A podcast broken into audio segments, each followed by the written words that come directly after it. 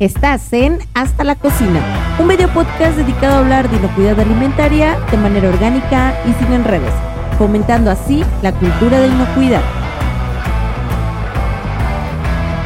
Hoy en el canal Hasta la Cocina, hablemos de inocuidad, abordaremos un tema muy mencionado, pero poco tratado, y que se refiere a los servicios de alimentación, pero en instituciones penitenciarias. Muchos ha llegado a mencionar respecto a este tipo de servicios, pero qué mejor que abordarlo desde la experiencia de alguien que ha estado trabajando en diferentes centros a lo largo de su carrera profesional. Es por eso que hoy nos acompaña un invitado especial, el licenciado en nutrición Roberto de la Rosa, quien a lo largo de su trayectoria se ha enfrentado a todas las vicisitudes que implica operar y dar de servir alimentos para personas privadas de su libertad en estos centros de rehabilitación social. Acompáñanos en este tema que sin duda va a ser muy interesante. Hola, ¿cómo están? Qué gusto saludarlos. Hoy estamos en un nuevo episodio y como lo prometido es deuda, hoy tenemos un episodio súper especial con un súper invitado, pero antes de presentárselos, eh, saludo a la chef Silvia, que es un placer que siempre estés aquí, y al ingeniero Alejandro Herrera. Qué bueno que están aquí. Hola, buenas tardes. Hola, hola. Buenos días, noches, diría. Hola, hola. Y ahora sí, les presento a Roberto de la Rosa. Es alguien que conozco de hace ya algunos ayeres y que nos conocimos en situaciones bien extrañas. Tenemos ahí algunas aventuras medio locochonas. Eh, pero el motivo de haberlo invitado y lo que nos causa mucho placer es que nos venga a platicar acerca de su trabajo, acerca de lo que hace él. Y por eso le voy a dar primero una pauta para que se presente, nos diga quién es, qué hace, porque además tiene chorrocientos trabajos también, es un hombre muy ocupado. Así que platícanos. Bienvenido, Roberto. Gracias. Hola, muchachos. Este, mucho gusto. La verdad, estoy muy emocionado de estar aquí con ustedes, que me hayan regalado este tiempo y sobre todo muy emocionado y, agradecido por la invitación. Este, y sí, como dice Ara, ya nos conocimos. Yo cuando digo cómo conocí a Ara, no, no sé si decir tuve el placer de conocerla o el disgusto de conocerla. Me imagino. fue muy mal, nos fue muy mal. eh, me voy a ventilar, pero Ara, Ara fue mi primera auditora de mi primer distintivo H y no lo pasé. Entonces, así empezamos nuestra relación amistosa. Em, pero muy, padre. Este, muchas gracias por la invitación y pues nada, me presento. Ya como dijo Ara, mi nombre es Roberto de la Rosa. Soy licenciado en nutrición, estudié la licenciatura en la Universidad Autónoma de Nuevo León en Monterrey. Este, Yo soy originario de Saltillo, pero pues la cercanía que existe entre Saltillo y Monterrey, pues decidí estudiar a Monterrey. Eh, estudié la carrera durante cinco años y estuvo muy padre, la verdad, porque en esos cinco años pasé por todos los campos profesionales y ahí fue donde dije, aquí sí, aquí no y aquí nunca. Entonces, este, y fue donde encontré justo el nicho, este, la parte de los servicios de alimentos desde la licenciatura y fue cuando dije, aquí sí. Este, también con relación a la formación académica, el año pasado acabé una maestría, eh, terminé en una maestría en ciencias eh, con especialidad de salud pública. Entonces, eh, pues ya nada, estamos esperando a que me llegue el título este año. ¡Wow! ¡Felicidades! Sí, y justo con relación a este tema, pues hacer una maestría en ciencias me tocó hacer una tesis. Y el enfoque que le di a la tesis y justo el hecho de querer entrar a la maestría en salud pública, pues, o tratar de explorar ahora la parte de los centros penitenciarios, pero desde otro campo. Ya no solo desde mi campo profesional como eh, colaborador dentro de un centro penitenciario, sino pues vamos a indagar ahora como investigadores qué podemos este, encontrar ahí de, de, cosas que no sabían. Fue una experiencia muy padre, la verdad. Y pues ya desde el 2018 tuve el regalo del Día del Nutriólogo en enero del 2018. Este, pues entré a trabajar a una empresa dedicada a, a prestar servicios eh, de alimentación y por azar del destino y no fue planeado, me tocó trabajar eh, dentro de los centros penitenciarios, entonces tengo ya cinco años trabajando. No sabía cuando me contrataron y cuando me entrevistaron. Yo te iba a preguntar eso. No, o sea, tú no sabías. Sí, había sido su idea no sabía. realmente estar ahí. no sabía, o sea, a- apliqué en una bolsa de trabajo, este, pues para pedir el puesto, entregué mi currículum, me entrevistaron y justamente me entrevistó una persona que ha estado aquí en el canal. También lo que- conocemos. Al También señor lo, José lo conoce muy bien. Y la verdad es que me da mucha pena recordarlo porque yo tuve una muy mala entrevista. Él me preguntó que si conocía las normas y yo, por supuesto. ¿Y cuáles normas conoces? La 251 porque un día antes la había estudiado. La- lavarse las manos, por favor. Sí, lavarme las manos. Y luego me dice, ¿y cono- ¿qué otras normas conocí yo? La 601, conocidísima. No más que... ¿Es en serio? Sí, y, y me dice la 605. Yo, sí, esa fue. Claro, también esa. conocidísima. Entonces, sí, este, me entrevistan, me marcan ese día en la tarde, eh, que ya había quedado, y toda una semana me capacitan en comedores industriales. Termina mi capacitación y me dice la coordinadora de, en ese época que se llama Lorena, me dice, oye, ¿sabes qué? Este, pues a partir de, de la próxima semana te presentas con, con el gerente de unidad. Este, este es su número. Yo le marco y me dice, nos vemos en tal lugar. Y pues, ¿dónde nos vamos estacionando? Afuera del penal y yo así de...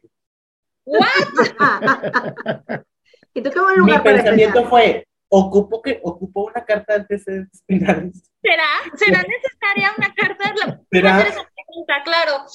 sí, claro. Este, y ya me dijo, le dije, ¿qué hacemos aquí? Y me dice, ¿cómo no te dijeron? Y yo, Es tu trabajo. no. Y me dijo, pues aquí es tu lugar de trabajo. Entonces, ya a partir de ese día, ya era, lo recuerdo muy bien porque cayó un lunes el puente del 5 de, de febrero, siguiente me empecé a presentar y a partir de ahí ya contamos ya cinco años prácticamente, cinco años y días. Qué rápido. Empecé, Oye, oye, Roberto, a mí duda. ¿Qué es lo primero? Digo, alguna pregunta que hago siempre en inspecciones, ¿qué es lo primero que le enseñan a alguien cuando es de recién ingreso, ¿no? Pero hablando de manipuladores, ¿qué es lo primero que te dijeron al entrar a un penal y decirte, a ver, estas son las reglas de trabajo? ¿Qué es lo que te dicen cuando estás en penal? Ay. Pues primero no me iban a dejar entrar, porque yo no sabía y, y, este, pues para ingresar a un centro penitenciario es importante la vestimenta. Entonces, yo recién egresado, pues yo iba con mi camiseta muy planchada, mi pantalón de vestir, mi zapato. Pues yo decía yo, pues yo, yo vengo a que me vean bien. Ya sí, ahorita no me he vuelto a poner un pantalón de vestir en estos cinco vestí. O sea, trato de irme un poquito más como ad hoc a la situación. Entonces, de inicio fue eso. Este, O sea, no, utilizan uniforme, perdón, no utilizan uniforme en, la- en las cocinas. como recién iba entrando, yo aún no tenía uniforme. Ajá, Este, el personal sí, sí tenía. ok. Y algo muy curioso de mi trabajo, que no es así en todos los penales de México, es que yo trabajo directamente con personas privadas de la libertad. Mi cocinero, mi almacenista, mi eh, lavalosa, todos, todos, todos son personas privadas de la libertad, es decir, residen dentro del penal.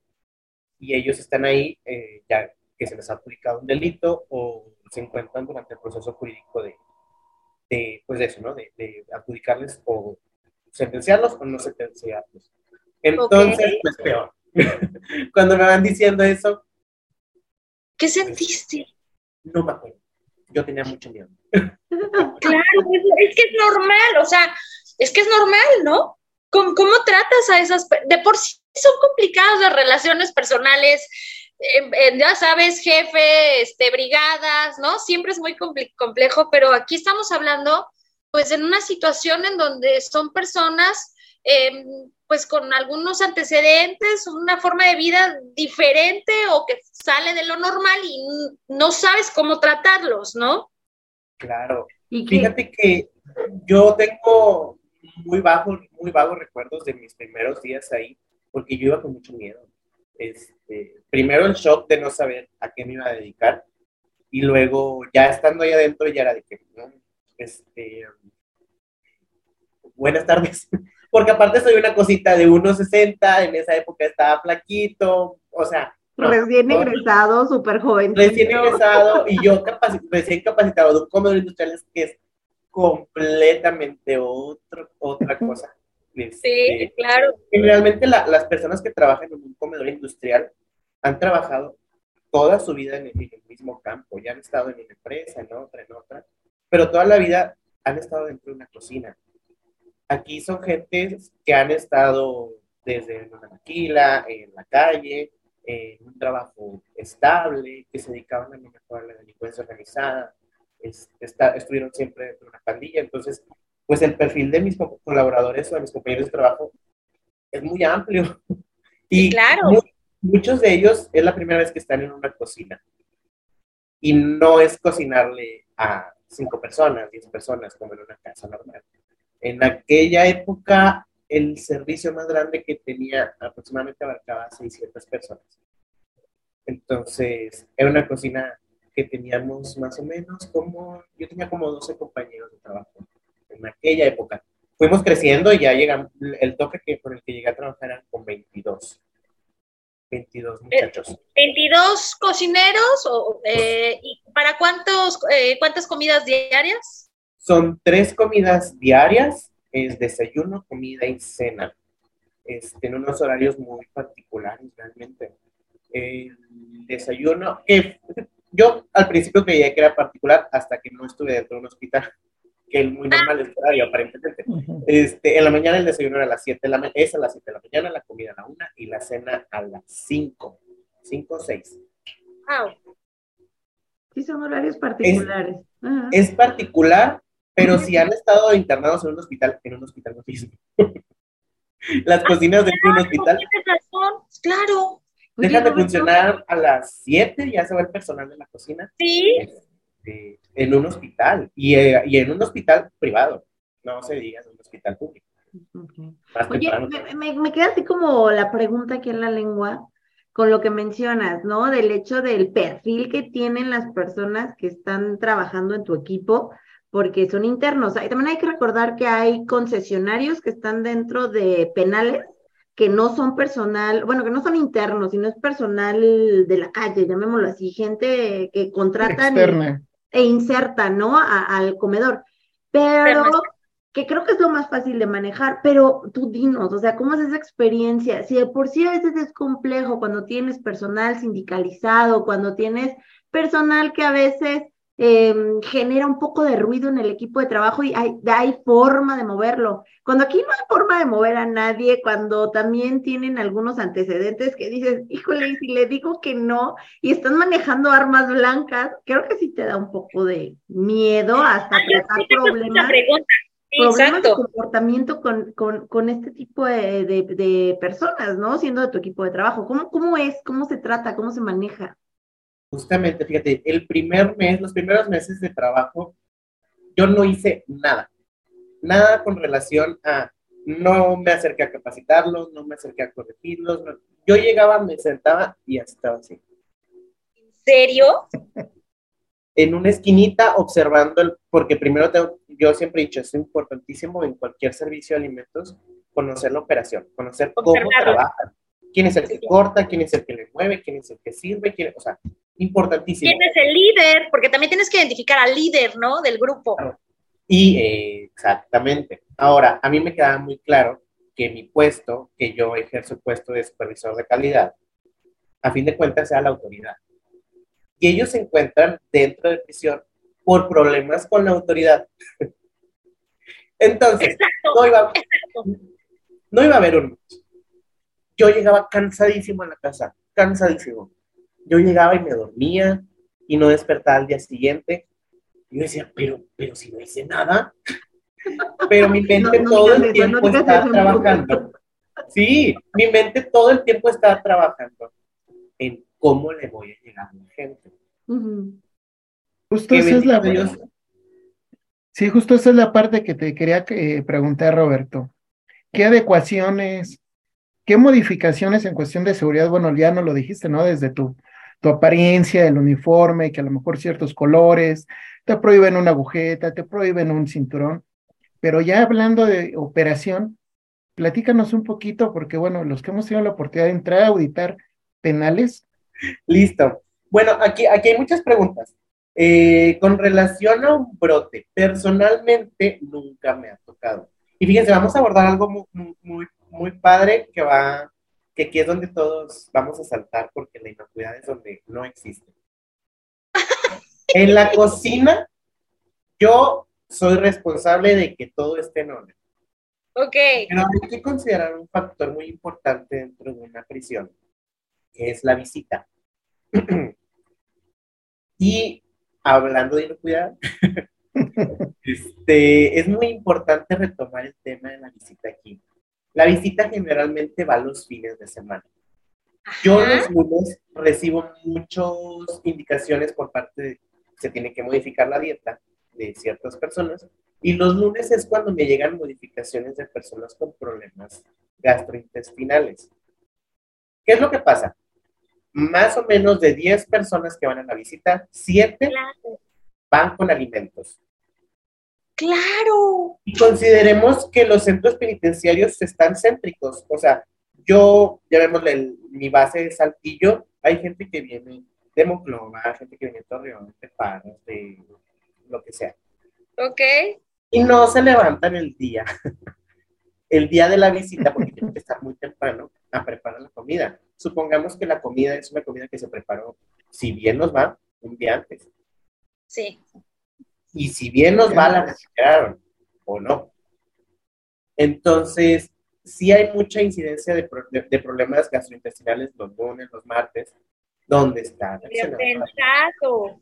Entonces, nunca he podido detectar yo un brote provocado por la, por la cocina directamente que manejamos. A mí, en mi experiencia, he sabido de otros centros penitenciarios donde sí, definitivamente se encuentra el, el, problema de la cocina. Pero sí me ha tocado muchos problemas de que, oye, ¿sabes que Esta persona trae gastritis, esta persona trae un estómago, trae diarrea, trae vómito. Muy fácil. Nos acercamos con la persona que comiste ayer. Mi primer pregunta es, ¿tuviste visita? Sí. Que les vaya bien. me salgo de la entrevista, ajá, sí, me salgo de la entrevista y los dejo con el médico. Bye. Ajá. Este, y con relación a los brotes no me ha tocado. Es un caos. He visto compañeros míos este, que trabajan también en este ámbito. Es un caos, es una movilización completa porque tienes que modificar el menú completo. Todo el menú que tenías planeado desde un mes antes, tienes que modificarlo porque si te tocaba asado de cuerpo, pues no, claro. persona con problemas gastrointestinales no les vas a dar sí. Más aparte, la pérdida de dinero, no sé si llamarlo pérdida, pero la inversión de dinero, porque tienes que ir a comprar sueros, tienes que ir a comprar medicamentos, tienes que ir a comprar hidratantes. Finalmente es un gasto, ¿no? O sea, es un gasto que no se tenía planeado, como cuando te enfermas cualquiera, solo que hay que multiplícalo por 600 o por lo menos por 200. Sí, 200 mil, 1500, 900, ya arriba de 10 ya es mucho.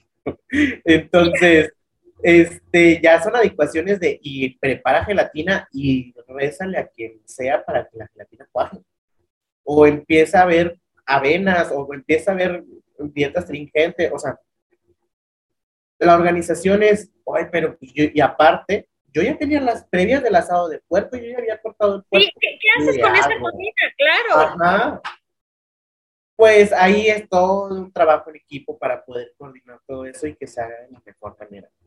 Sí, los brotes en estas situaciones son muy complejos, son muy peligrosos, porque aquí son todos. Es toda la población. Habrá unos que tengan las defensas muy buenas o que son muy resistentes a las bacterias, pero aquí es todos. Entonces sí es, sí es algo que, que sí es importante cuidar. Con relación a, a, también me, comentaban de las cocinas. Todos hemos estado en la cocina. Y es raro que saben que hay lugares donde debe haber cocina, pero nunca se planea una cocina. La infraestructura, el arquetipo de la cocina nunca se planea. A menos a que seas un gran restaurantero, Sí, claro, no se planea, o sea, hoy hay que tener eh, cisterna, hay que tener tinacos, hay que tener trampas de grasa, hay que tener coladeras, hay que tener líneas de gas. Ellos ven un espacio y yo, yo creo que ese es su razonamiento. Ah, pues ahí sería bien la cocina. sí o no. Y nos ha pasado en plantas, nos ha pasado en hospitales, nos ha pasado en todos lados. Hay un espacio solo que no se va a usar y dicen, ahí estaría bueno para la cocina. Sí. Sí me ha tocado trabajar ya en lugares muy... Este, pues, ¿Planeado? muy- O sea, muy- ya con... Sí, o sea, ya muy gastados, ya que son centros que tienen a lo mejor 50, 60 años de haberse editado. Claro. Claro. Entonces ya la misma infraestructura ya no te ayuda para nada. Y aparte estamos trabajando con presupuesto gubernamental. Entonces sí, y varones pueden. No hay suficiente dinero para poder hacer un, una- un salón de clases apto para poder Imagínate. clases. O sea, hay a veces salones chiquititos y hay 50 niños tomando clases en el salón. En Chihuahua, a 40 grados. Entonces, pues a una cárcel, pues sí, sí le empiezan a, a no priorizar. Entonces, eso es muy complejo. Me ha tocado trabajar en lugares que sí no hay forma de decir, te brindé un platillo. Hice el mayor esfuerzo, pero no hay forma. No hay forma.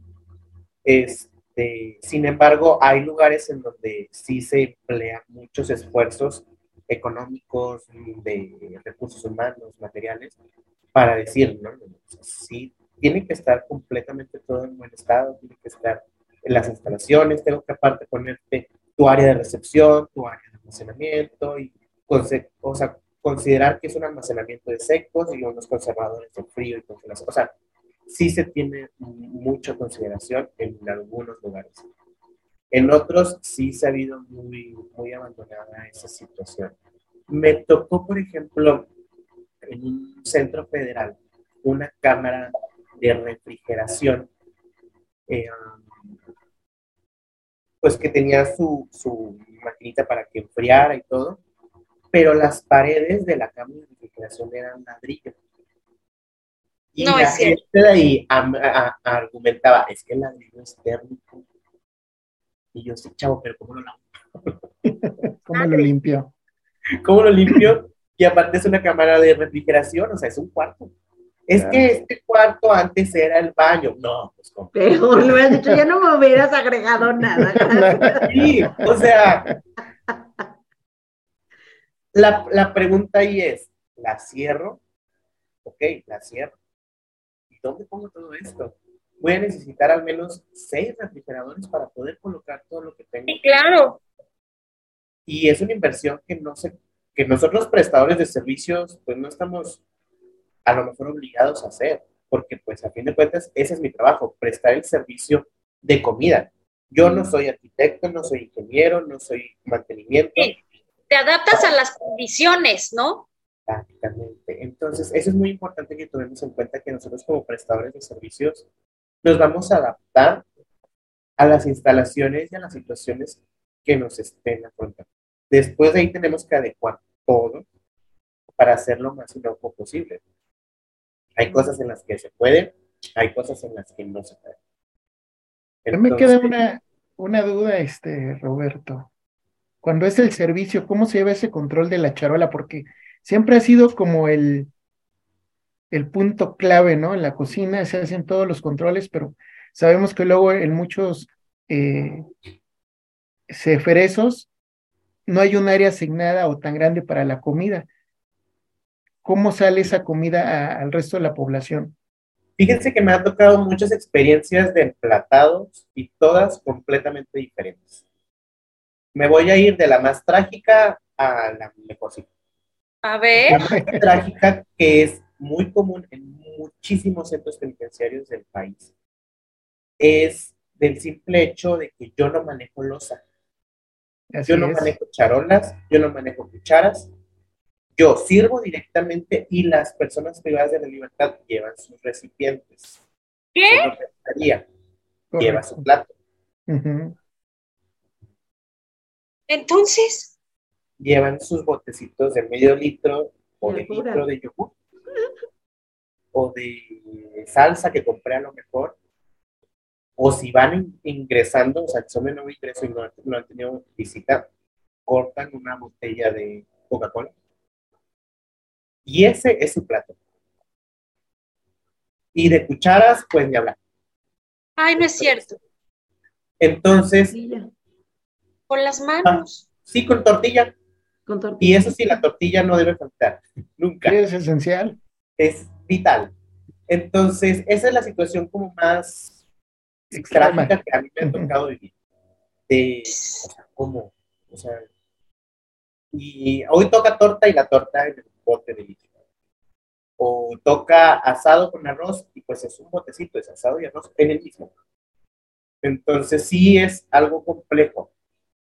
Y me ha tocado también, eh, llamémosle como lo neutral, que podría ser eh, que yo sirvo directamente de la cocina, ya tengo charolas, ya entrego cucharas y lo voy sirviendo como en una línea de servicio de, una, de, un, buffet o de una banda de servicio. Sí, una línea, tu línea de servicio. Ajá. Yo sirvo de comer, nada más que ahora sí, yo tengo que tener una división física. Ok. Personas privadas de la libertad, cocina. Y a través de una ventanilla, yo voy pasando las charolas. Ya las charolas servidas, ¿no? Tal cual. Sí, ha montado todo. Y, y, está bien padre porque pues ahí les da la opción de decir, con más caldito, con más salsita, con más arroz. Entonces ya se convierte en... esa opción? Sí. Ah, ok. O, porque recordemos que son sus mismas compañeras las que les están sirviendo. Sirviendo, exacto. Entonces, pues se conocen. Y la última, que yo la como muy avanzada, me ha tocado estar en lugares en donde es una banda sin fin y tenemos a nuestro equipo de, de platados. Mínimo son seis personas en cada banda sin fin. Entonces está la persona encargada de poner la charola, sí. poner la guarnición, poner la segunda guarnición, poner el plato fuerte, poner los complementos y el cubierto, no, cubierto no, ahí cada quien tiene su cubierto. Taparla y ahora sí acomodarlas en los cambros y a ellos ya a cada módulo les llega la charola servida. Sí, ya, ya te llega, sí. Les llega caliente, no sé. Son térmicas, ¿no? Yo he visto estas que mencionas al final, pero también lo he visto que son para centros penitenciarios muy grandes. Enorme. Y me ha tocado los de máxima seguridad, estar... más bien. Uh -huh. Creo que Juan conoce ese centro. Creo que Juan conoce ese centro del que hablo, está en Oaxaca. Este, y, eh, y, y, sí, o sea, es térmica la charola, ¿no? Para que el producto llegue caliente a la hora de... Es, es una charola muy gruesa. Gruesa, muy, muy gruesa. Ajá, muy gruesa, justamente. Y pesa. Sí, pero no sé si a lo mejor tengan un tiempo de retención, si hay a lo mejor un cambio de turno, si hay a lo mejor un protocolo de acceso para ir a cierto sector y en esos tiempos, por muy térmica que sea tu charola, va a empezar ¿Se va a... Sí, sí, en, en, esos centros son centros muy grandes y la manera de repartirlo es en carros, en camionetas. O sea, se transporta en camioneta y van a ir dejando lo, los cambros porque, bueno, entra la charola y entra un cambro. El cambro puede ser que ya esté conectado a la, a la corriente eléctrica o simplemente sea el recipiente térmico. Okay. Entonces, a mí nunca me ha tocado comer ahí, o sea, irme a un módulo a recibir una comida y verificar si está caliente aún. Y por caliente nos referimos a 60 grados mínimo. Oye, muy bien. Entonces, no sé, no sé si, si llegue. Lo Si dudo llegue. realmente. Este, ¿Cuánto tiempo, digo, por cultura general, cuánto tiempo crees que puede hacerlo más tardado que del, del punto que servieron la charola al último edificio, más no lejano, módulo. Exacto. Tal vez hora, hora y media. mejor. Sí, es mucho. Pero fíjate que yo creo que es la forma en la que se puede resguardar mejor la temperatura con este tipo de charola. Porque me ha tocado lo mismo que tú mencionas de que sirven ahí en donde caiga, en el traste, en el traste que lleve el comensal, llamémoslo así. Pero no es que vayan a una cocina, sino todos salen ollas gigantes de una cocina, porque a poco, tampoco les da como la opción de separarlo en porción, no, no, no, sale de las ollas gigantes y lo transportan igual hasta los puntos donde se va a servir el alimento, que es fuera de las cocinas, en otras, con otras distancias, ¿no? Y Sí, pues, pero a lo mejor en esos casos, en esos casos va a implicar que haya alguien, ya sea eh, una persona privada de su libertad o un empleado del comedor, que se tenga que desplazar al Pues sí, punto para servir. sí, Y sí, obviamente o sea, esa no es la idea. La idea es que ya vaya montado en carritos Ah, Para que nada más le entreguen a cada uno y. Claro, por eso te digo, te digo que las mejores opciones que hay son esa charolita azul, que la gente va y recoge su charolita y punto. Ok. Con, con, relación a lo de la comida de cárcel, que a lo mejor no es muy rica o que mucha gente pues nos quedamos con el estereotipo de ver las películas americanas donde el charolazo en un comedorito están haciendo lo mismo. O sea, en un restaurante muy lujoso hacen lo mismo. O sea... He comido mejor en algún centro penitenciario que en comedores de maquila. ¿En serio? Esa pregunta la voy a responder. Esas son. Pero con relación a, la, a, que si la comida está muy rica, yo se lo atribuyo más al, al, al, tiempo, a lo mejor es eso, o sea, de que pues un caldo a mí en un restaurante me sirve muy caliente y hay gente que le encanta comer la comida así. Acá, pues no. Si nos vamos a esa situación de que se tiene que repartir hasta el módulo, pues ya la comida podrá estar muy rica, pero si no está a temperatura, pues ¿cómo? A mí no me gusta para nada la comida caliente, entonces yo soy muy feliz. Pero hay gente que si el caldo no está hirviendo, no, no se lo no come. le gusta.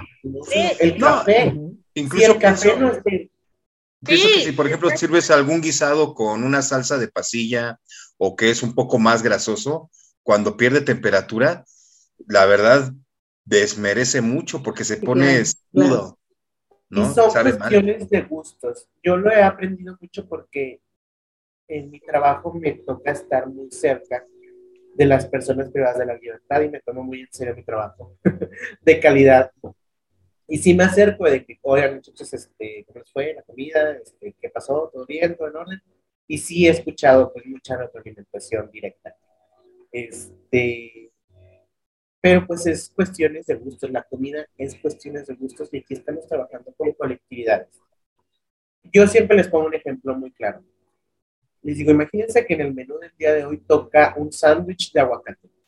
Hay gente que le encanta el aguacate. Yo lo odio. ¿En A mí me a dar un sándwich de aguacate y yo te digo, es lo peor que me has dado de comer. Es la ¿Qué comida más tan raro eres? rara. O sea, conocí a una persona que no le gusta el limón. ¿A quién no le gusta el limón? Pero bueno, o sea, volviendo, volviendo a ese ejemplo, les digo, va a estar la persona que te va a decir, es la peor comida que me han dado en todo lo que he estado aquí, porque le di sándwich de aguacate y no le gusta el aguacate. Y habrá personas que, como la chef Silvia, que aman el aguacate y van a decir, por favor, vuélvenos a dar este platillo. Exacto. estaba delicioso". ¿Qué haces? ¿La comida en un penal es mala? Yo creo que la respuesta es, hay que saber comer de todo para, para poder decir si es mala o no es mala. Y eso parte mucho de la educación. Este, yo creo que, que, que de chiquito fui educado por una mamá muy exigente, que era de esas mamás de y te lo comes. Pero es que No no, te me paras y no te lo acabas todo. Pruébalo. Exacto. Aquí No en el restaurante, no me te gusta el mole. dijeron. ¿Ya lo probaste? No. Entonces, yo fui educado de esa forma. Te comes de todo. Mi mamá, la verdad es que, este, si bien no es la más grande cocinera del mundo, este, sí nos cocinaba muy variado. Entonces, todo, y inventaba muchas cosas. Que agua de no sé qué con qué todo. Entonces, yo creo que parte mucho, en los gustos van relacionados, yo diría que también con la educación. El saber comer este, y saber adaptarse a los diferentes lugares a donde vamos a comer.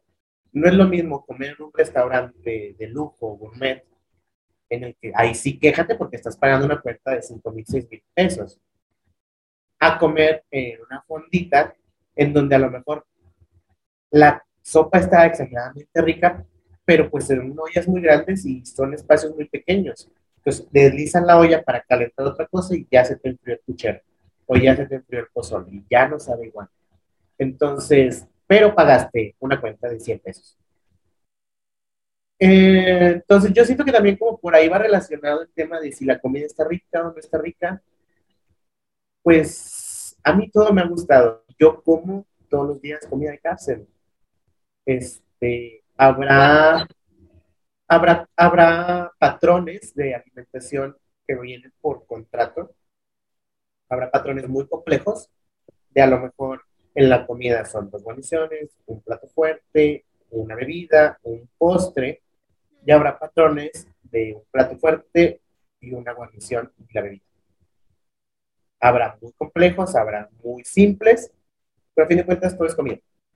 Este, y todo, pues, se prepara bajo los mismos estándares, ¿no? O sea, la cocción, la desinfección, la limpieza. Claro. Oye, y otra de las preguntas así como súper claves que yo estuve pensando por mucho tiempo es el tema de proveedores, porque tienen que ingresar a algún punto y alguien tiene que revisarlo. Tú estás intermitente en los centros de trabajo. ¿Qué pasa o cómo se recibe cuando quien recibe es un interno? O sea, debe de llegar a un punto del, del sitio en donde está, donde digamos que está expuesto a poder salir. No sé, no sé cómo es. Eh, mm, cuéntanos, ¿cómo, se maneja? ¿Y un interno realmente podría asignársele esa tarea? ¿No, vea? Sí y no. Sí, claro es donde yo ahí les digo que la teoría es muy bonita. Y es muy ideal. Es muy ideal.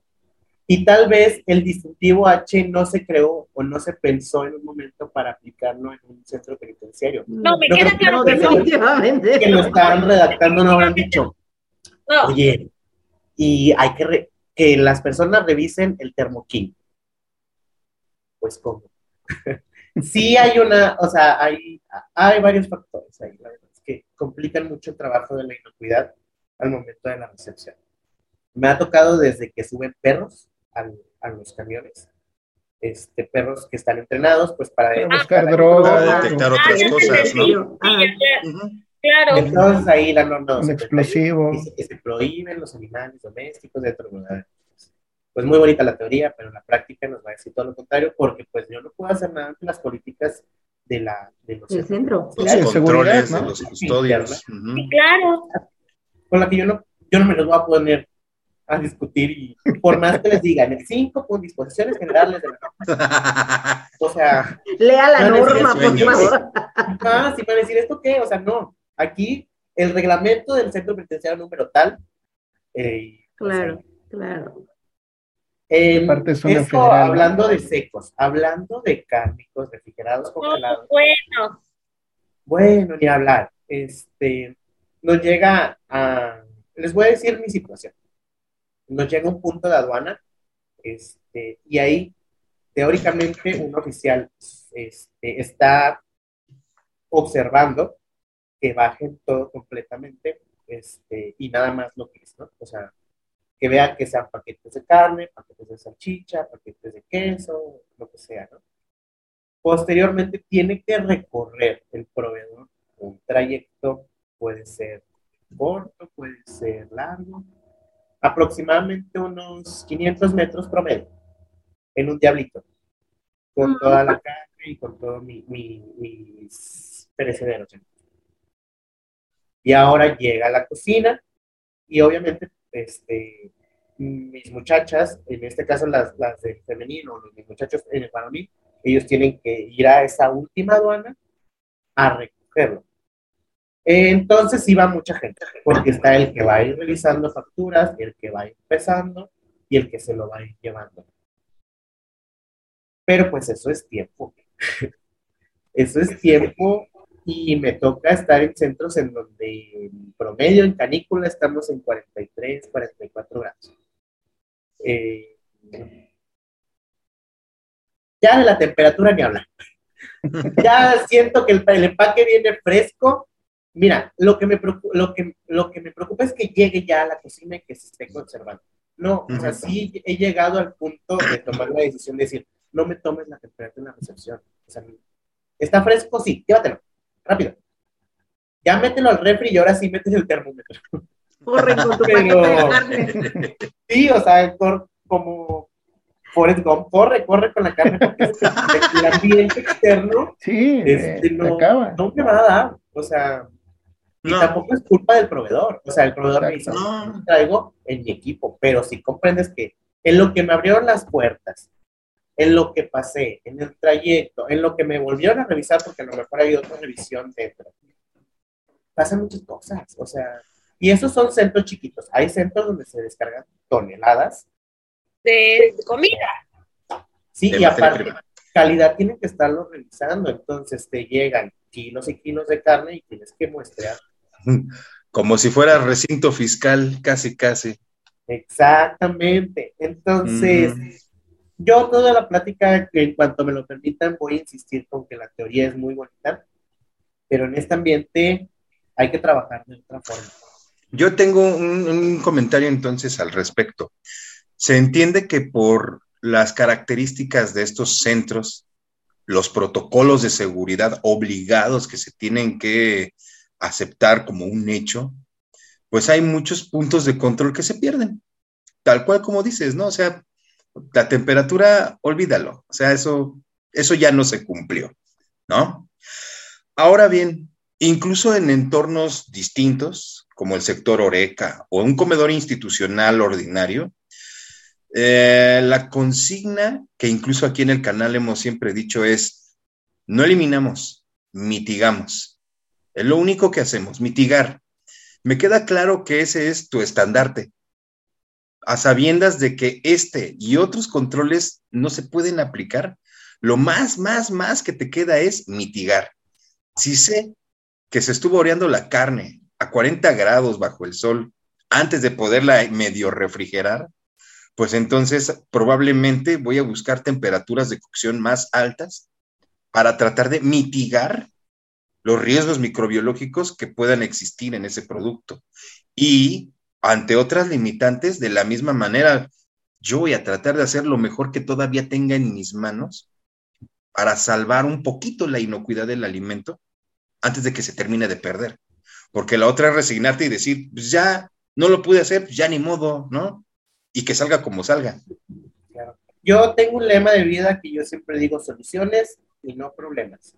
Bien, tú eres de los míos, sí. Dime una solución. No me digas que la carne no, nunca me va a llegar a menos 18. No. ¿Está congelada? Sí, no me importa. Perfecto, ya. Perfecto. ¿Cuál, es lo que sigue? Siguiente problema. Next. Next. Exacto. Este es, eh, ojo, sí hay puntos de inflexión. O sea, sí es, oye, el pollo venía nadando, sí, no, ay, o sea, no. Ya es un problema. El, empaque venía abierto, oye, no. oye, eh, la carne ya la, por ejemplo, el jamón que es refrigerado, lo tocaste y se sentía tibio, porque eso es, eso a fin de cuentas es intuición y para eso tenemos nuestros cinco sentidos. Y esos, al momento de la recepción, los cinco, los cinco tienen que estar activos. Los cinco. el tacto, el, a lo mejor el gusto, una fresita. Activas la vigilancia organoléptica. Sí, la vigilancia organoléptica activa siempre a la persona que le toca y eso forma parte de la capacitación importantísimo. Mm. Decirle, oye, ¿estaba frío? Sí. Va. Entonces, yo siempre he ido con esa bandera de créame soluciones no, no me crees un problema que no vamos a poder contra eso. Entonces, sí, los puntos críticos, sí, a lo mejor estrictamente podríamos decir un no cumplimiento. Estricto, muy, muy estricto. Pero ahora, la recepción, si yo saliera hasta el camión con mi termómetro, estoy 100% seguro que la carne estaba a menos 18 o menos este, las condiciones exteriores no me van a permitir. Y justo un, un, auditor me, me, lo mencionó este año. Me dijo, pues es que si no cumple con la norma, pues es un cumplimiento. Dice, independientemente tu situación externa, en este caso, de un centro penitenciario, pues no es justificante para no darle cumplimiento. Entonces ahí es donde digo, mira, no voy para atrás, si la la hiciera yo allá afuera, pues sí, con mucho gusto me, está dando cumplimiento. Este, y con relación a, la cocción, fíjate que era muy, muy curioso al principio cuando yo iba a comedores industriales, que está la gente acostumbrada a llenar formatos sin hacer la práctica. Y creo que nos ha tocado a todos. Ven sus registros de refrigerador, dos, dos, dos, dos, dos, dos. Sí, sí, sí. De hacen pensar, con la misma pluma, toda la misma letra, igualito. Sí, qué raro, qué raro. Llega a, llego a los formatos de cocción y veo pollo 74, res 69, puerco 69. y yo decía, estos en su vida le han metido un termómetro a un Algo. Algo En su vida. Frijoles, 63. ¿Cuándo? ¿Cuándo? Cuando esa cosa sube a más de 80 grados. Claro. me queda claro que el punto de ebullición no es lo mismo en la Ciudad de México, en Querétaro, en Coahuila, en Mazatlán, en- es completamente, pero sí, o sea, Pero, pero en, en el Monte Everest no estás, o sea, no, no, definitivamente no estás en el Monte Everest para que te huya el agua a setenta y tantos grados. exacto, exacto. Entonces, ahí es donde yo decía, ay, estoy haciendo algo bien con mi gente, porque veía apoyo 80 y corren. Entonces es lo que dice Juan, o sea, sí asegurarte y que el pollo se me esté deshaciendo porque aparte va a ser más fácil desmenuzarlo, porque pues no puedo dar pollo pieza por el tema de los precios. punto, claro, claro. Sí, Entonces, como, como parte operativa, pues resulta hasta Práctico. fácil manipular. Y son, somos de gustos, no sé, en México de la grasa y que todo queremos freír, todo queremos dorar. Entonces, que si el, el, el asado de puerco, pues primero dóralo y luego échale el, el, el adobo. Que si picadillo con verduras, pues primero doras el picadillo y ya le echas después lo que se vaya con lo que se vaya. Somos fans de la fritura. Somos amantes de la fritura y recuerden que trabajamos con gente mexicana. Entonces, todos mis cocineros son cocineros mexicanos. Mm, Eso del estofado y de los pochados, acá no existe. Y eso, yo siempre he dicho que en mi cocina hay doble cocción, porque primero, a lo mejor si no es en la plancha, es en una, en una olla que se está dorando la, la comida, que no llega realmente a sellarse, sí se llega a cocer. Y después ya agregamos un adobo, agregamos un fondo, agregamos una salsa, lo que sea. Entonces, sí, cuestiones de ese tema, sí, sí, pues son de una cocina que lleva prácticas pues, y que conoce aparte de- de- del tema. Entonces, yo siempre he dicho que es fundamental la capacitación y no la capacitación de vamos a sentarnos todos a la hora de la comida y fíjense, miren, mi ayuda visual, puerco, tal, no.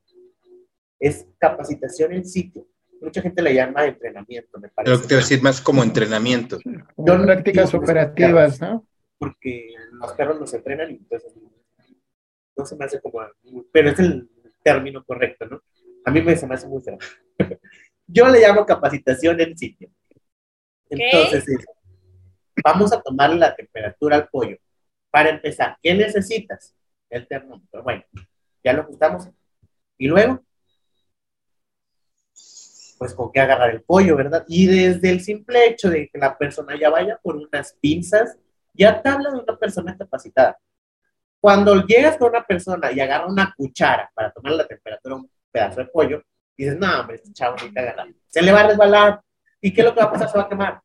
Claro. Entonces, Bueno, mira, te fuiste en el mejor de los casos. Otros nada más le meten el termómetro al caldo y ya. Y tú dices, Y no, pero quiero la proteína, no el caldo, chavo, ¿no? No, o hay, esta quienes, semana, o hay quienes su dedito es el termómetro, ¿no?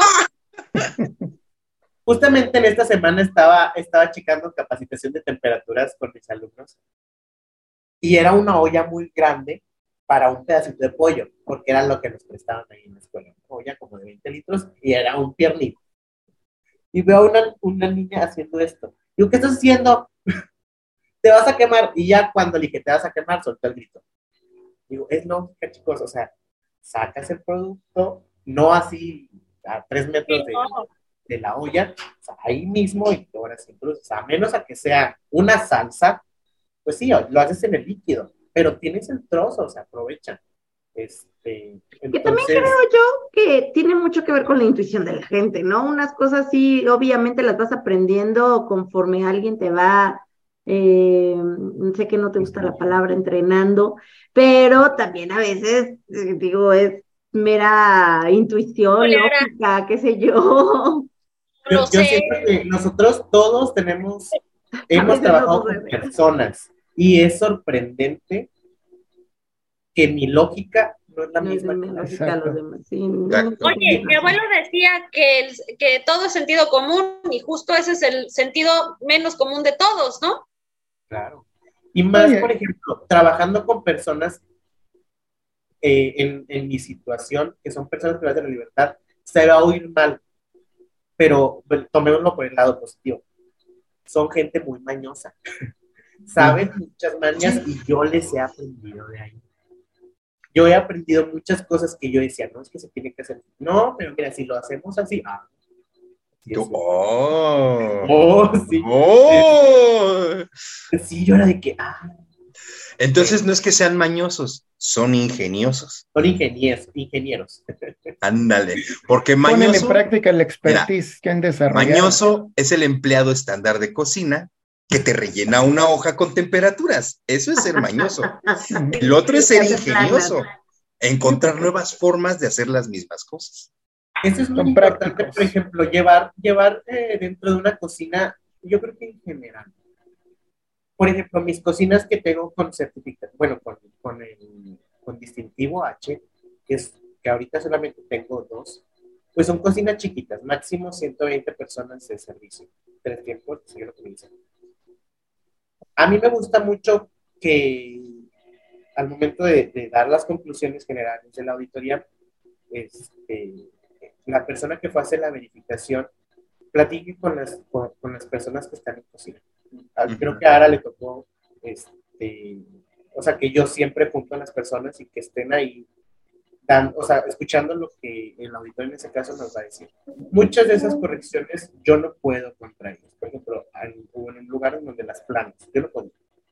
Pero hasta que un auditor externo les dice y les llama la atención o como les gusta llamar, ya es ahí donde van a aprender poco. Y como son personas que van a estar ahí el próximo año para la próxima verificación, ya van a decir, ¿quién viene? ¿Quién viene de auditor? Viene la, la, la chica de lente de chinos, ella me va a revisar este formato. Y La que me lo voy a volver a hacer. Luego, sí, ellas se retan y tienen Claro. mis dos femeniles. Lo, lo divertido de esto es que cuando llegue la misma auditora, negras. ándale. hay pique. Entonces, se esfuerzan cada vez más y, y la verdad es que eso, Eso es me bueno. siento muy orgulloso.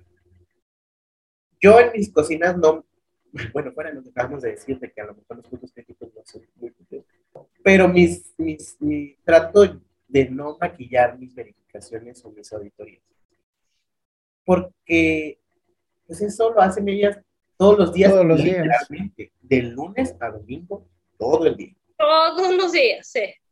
Y eso lo van a hacer a lo mejor por cinco años, por dos años, por, ¿qué? por 15. Tengo una cocinera con 15 años de experiencia. Tienes una Es- gran ventaja, no existe la rotación de personal Ay, en tu, en tu servicio. Exactamente. Y existirá la rotación, sí, pero nunca hay falta de recursos humanos. Siempre Ahí habrá sí, un reemplazo. Los tienes cautivos. Siempre. Sí, siempre, siempre. Oh, es que no podemos cubrir esta. Me ha pasado en, en comedores industriales. Es que no tenemos la vacante de auxiliar, ¿no? Yo aquí tengo 90 vacantes cuando no hay trabajo. Entonces, y les gusta mucho meterse a la cocina, sí les da como curiosidad. Claro, pues es que Cambia el te sales, entorno. te sales de tu entorno, claro. Tengo mucha gente eh, que, por ejemplo, en un centro penitenciario se dividen en los indiciados, que son los que acaban de entrar. Entonces, ellos generalmente todo el día están encerrados dentro de un buque, o sea, reja y todo. Y el tiempo que las dejan salir, se acercan mucho a la cocina. y, Oye, te barro aquí afuera, y sí. Oye, te trapeo, sí, Yo no quiero limpiarme la campana, ya que andas ahí de, sí, de que no, ya que andas de dadivosa, limpia la campana, mira, yo te enseño. Agarra. Y les encanta, porque también es forma de matar el tiempo. Y yo lo platico Claro. mucho con, con mis Claro. chicos. Este, les digo, véanlo como un privilegio estar aquí en la cocina. A lo Claro. van a comer un poquito más, más mejor, un poquito mejor que la población. A lo mejor te vas a servir un poquito más. Si tenías ahí en la cocina tantitos totopos de los chilaquiles de la cena, en la comida le echas totopos a tu caldo y ya es diferente. O sea, sí, véanlo como un privilegio porque aparte están ganando un- una remuneración, este, están aquí siendo útiles realmente para la población en general. y están creando habilidades que el día de mañana este, pueden aplicar para su vida profesional o su vida personal. Gracias a Dios tengo dos casos de éxito, que a mí me gusta llamarlos así.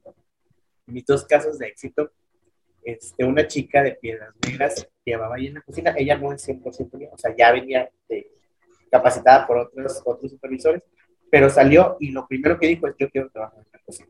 Ahorita ella trabaja en una mina de, me parece que de Durango, en una mina de Durango y le va muy bien. Y otra chica, ella sí es mi, orgullo, que le voy a pasar este, este video, se llama Cristian. Ella estuvo conmigo, me parece, tres años y pobrecita la sufrió mucho.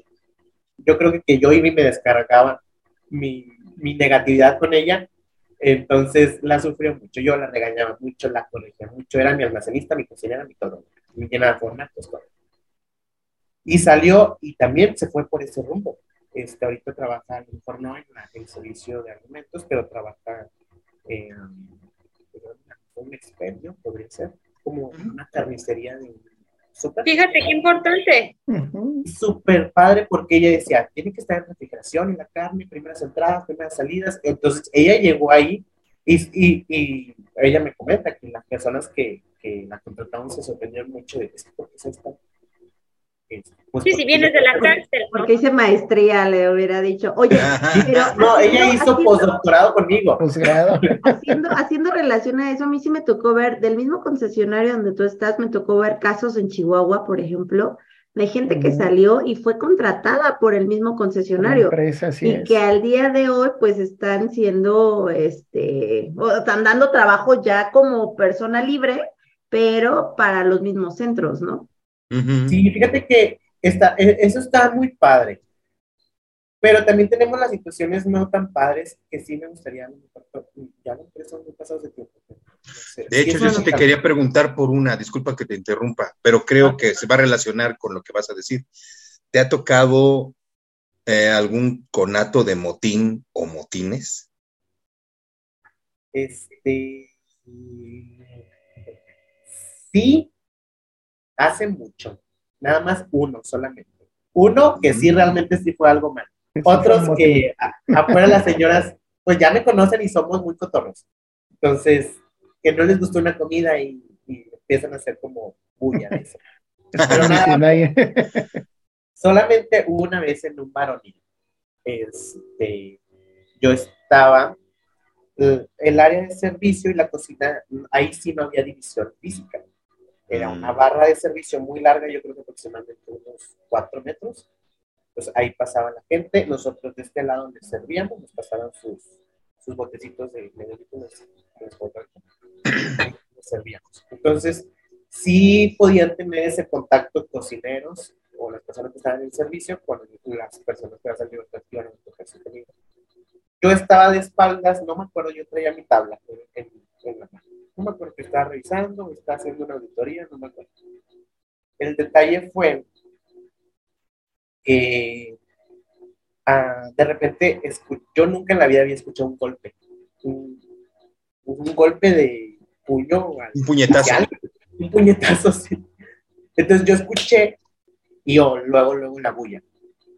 Para eso yo ya tenía muy buena relación con mis compañeros de trabajo yo como les estaba así con la tabla, yo solamente sentí que las dos manos entraron o sea, por esta parte de aquí y me jalaron. Me jalaron. Y yo en la huella, pues me asusté más, dije, no, ya, ya he pasado mi vida por, Hasta aquí llegué. ¿Qué fue lo que hicieron? Eh, y por eso digo que, que, es muy importante crear ese tipo de lazos eh, laborales, de respeto y de empatía. Y, estos chavos me agarraron y me aventaron así como trapo este, al cuarto de cuchillos. El cuarto de cuchillos es una bodeguita donde se cuelgan los cuchillos y el encantado. Y es una reja. Entonces llegaron, me aventaron, aventaron los cuchillos atrás de mí. o sea, así viendo los cuchillos. Cerraron la reja y, me encerraron con candado. Te protegieron. Sí, pues yo terminé de hacer resguardaron. y silbatos y quítense y obviamente palabras no muy este, palabras importantes y demás. Eh, no lo alcancé a ver, pero pues sí me tocó el proceso de desinfección posterior. Porque pues sí había pues desastre en la línea de servicio. Ay, qué Eh, fea situación. Fuerte. No sé si quieran agregar algo más, sí está llegando el momento de cerrar el capítulo. Eh, no sé si quieran preguntar algo extra o nos vamos a conclusiones. Yo creo que la única conclusión que voy a sacar, Ara, es que necesitamos una segunda parte. Es que, es faltó, la pasó, faltó la parte del glamour que tú traías preparada, Chef, de cárceles, Sí, Se nos quedó cárceles, ahí. cárceles famosas. Todas las recetas y Alcatraz. No, Yo- agradecerle. yo- La receta. yo quisiera comentar algo antes de, de terminar, Sí, que iba con relación a, a mis casos de éxitos. Ay, Dios. O sea, vivimos en una sociedad y, y regida por políticas, políticas de empresas, políticas eh, de una constitución, etcétera, ¿no?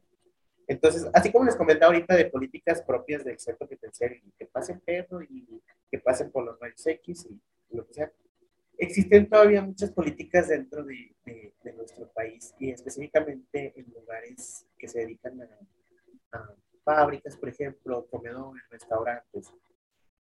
Yo me encargo de que mi, gente que está trabajando dentro de un centro penitenciario salga educada, capacitada, entrenada, llamémosle de la forma que sea, para que el día de mañana puedan aprovechar esas herramientas y puedan ejercerlas.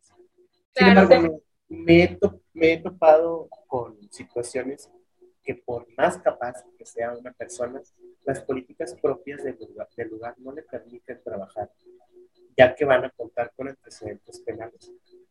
Entonces, uno de los reglamentos, a lo mejor políticas internas de varios lugares, en donde estas personas pueden ejercer, que en este caso, por poner un ejemplo, podría ser un comedor industrial, la misma planta como parte de su papelería, parte del CUR, RFC, lo que sea, les va a pedir una carta de antecedentes no penales.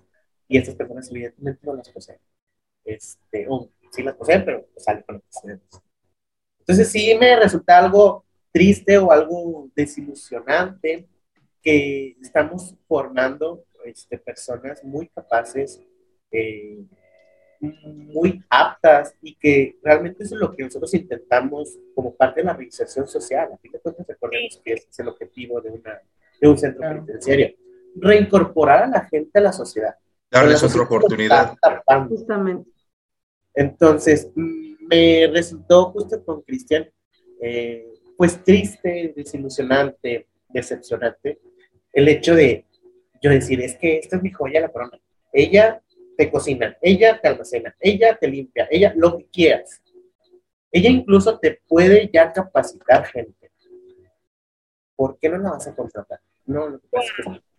Hijo. Entonces, lo he platicado con mucha gente que se dedica a los recursos humanos y no me han convencido. se van sobre, es una política y es como tú, tú invitas a tu casa a quien tú quieras. Y sí, a fin de cuentas, eso es una planta. Tú contratas a la gente que tú quieras que trabaje contigo. Entonces, sí, sí es algo que sí que Triste. me hubiera gustado comentar, triste, eh, porque sí, evidentemente está el polo opuesto de a lo mejor una persona que va a ir a hacer cosas no debidas este, dentro de una planta y se entiende completamente. Pero cuando uno da el respaldo, este, ahí es donde... oh, qué feo. Pues sí, yo creo que a fin de cuentas eso ha influido a todavía echarle más ganas para decir, ahora sí, la gente que va a salir de aquí va a salir muy preparada y ya a lo mejor no desde el ámbito personal, sino también vamos un poquito más al coacheo de estabilidad emocional, de, de Claro, claro. manejo de estrés, manejo de ansiedad, porque pues eso es lo que, están expuestas. Claro. Son personas que están expuestas a un Al rechazo. A una ansiedad, a un rechazo. Entonces, el manejo, ya me he ido más la, mi capacitación hacia ese lado, de manejo de estrés, manejo de situaciones estresantes y de angustias y ah, ansiedad, Mm.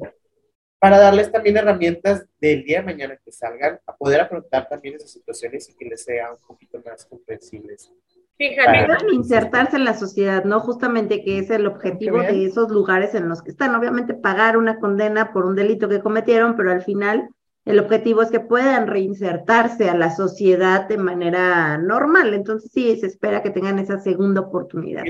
Y ese mensaje se los dejo a ustedes y igual a, a la audiencia que yo sé que son gente que está en el ámbito, este, que demos la oportunidad también a esas personas.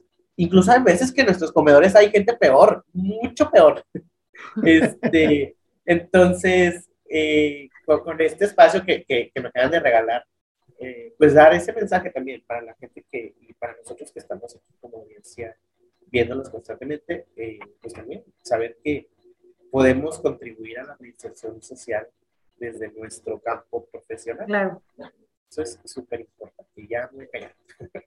No, no, no, gracias por tus comentarios. La verdad es que creo que es una muy buena conclusión de manera general el que podamos eh, cambiar un poco el chip y pensar que esta gente tiene derecho a una segunda oportunidad y que tienen que Exacto. trabajar porque de algo tienen que vivir, ¿no? Y que si se quedan sin trabajo pueden caer otra vez en ese círculo vicioso del Volver a delinquir. Exactamente. Roberto, muchas gracias por haber estado con nosotros. La verdad es que nos encantó que estuvieras aquí. Muy buena charla. Eh, sí, eh, dejamos abierta la puerta para que se pueda dar una segunda, un segundo episodio, porque te digo que yo sé que Silvia se quedó con ganas de explicarnos muchas cosas que ella traía preparadas. Eh, entonces, No, nos encantaría que estuvieras con nosotros una segunda vez, ¿ok? Eh, gracias a todos por haber, perdóname, dime, dime, dime. Sí, muchas, muchas gracias. Claro que, que, que estamos aquí al pendiente de una segunda invitación. Yo con todo el gusto, la verdad. No, gracias a ti.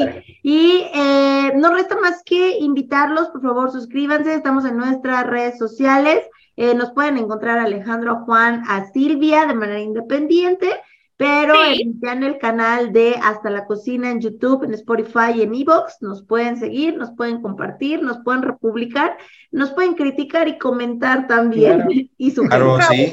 Siempre abiertos a los comentarios. Todo es bienvenido. Después de una crítica, un like. Y compártanos, compártanos, no se les olvide.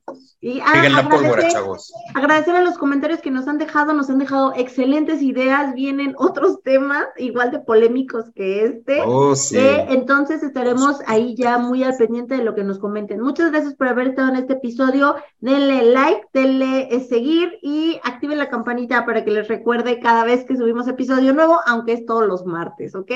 Muchas gracias, Roberto. Muchas gracias a todos los del equipo. Tengan una excelente tarde y tarde, buenas noches, diría Juan. Tardes, noches, días, a la hora que lo escuchen. Y nos vemos. Que estén muy bien. Adiós. Bye. Adiós, bye. Bye.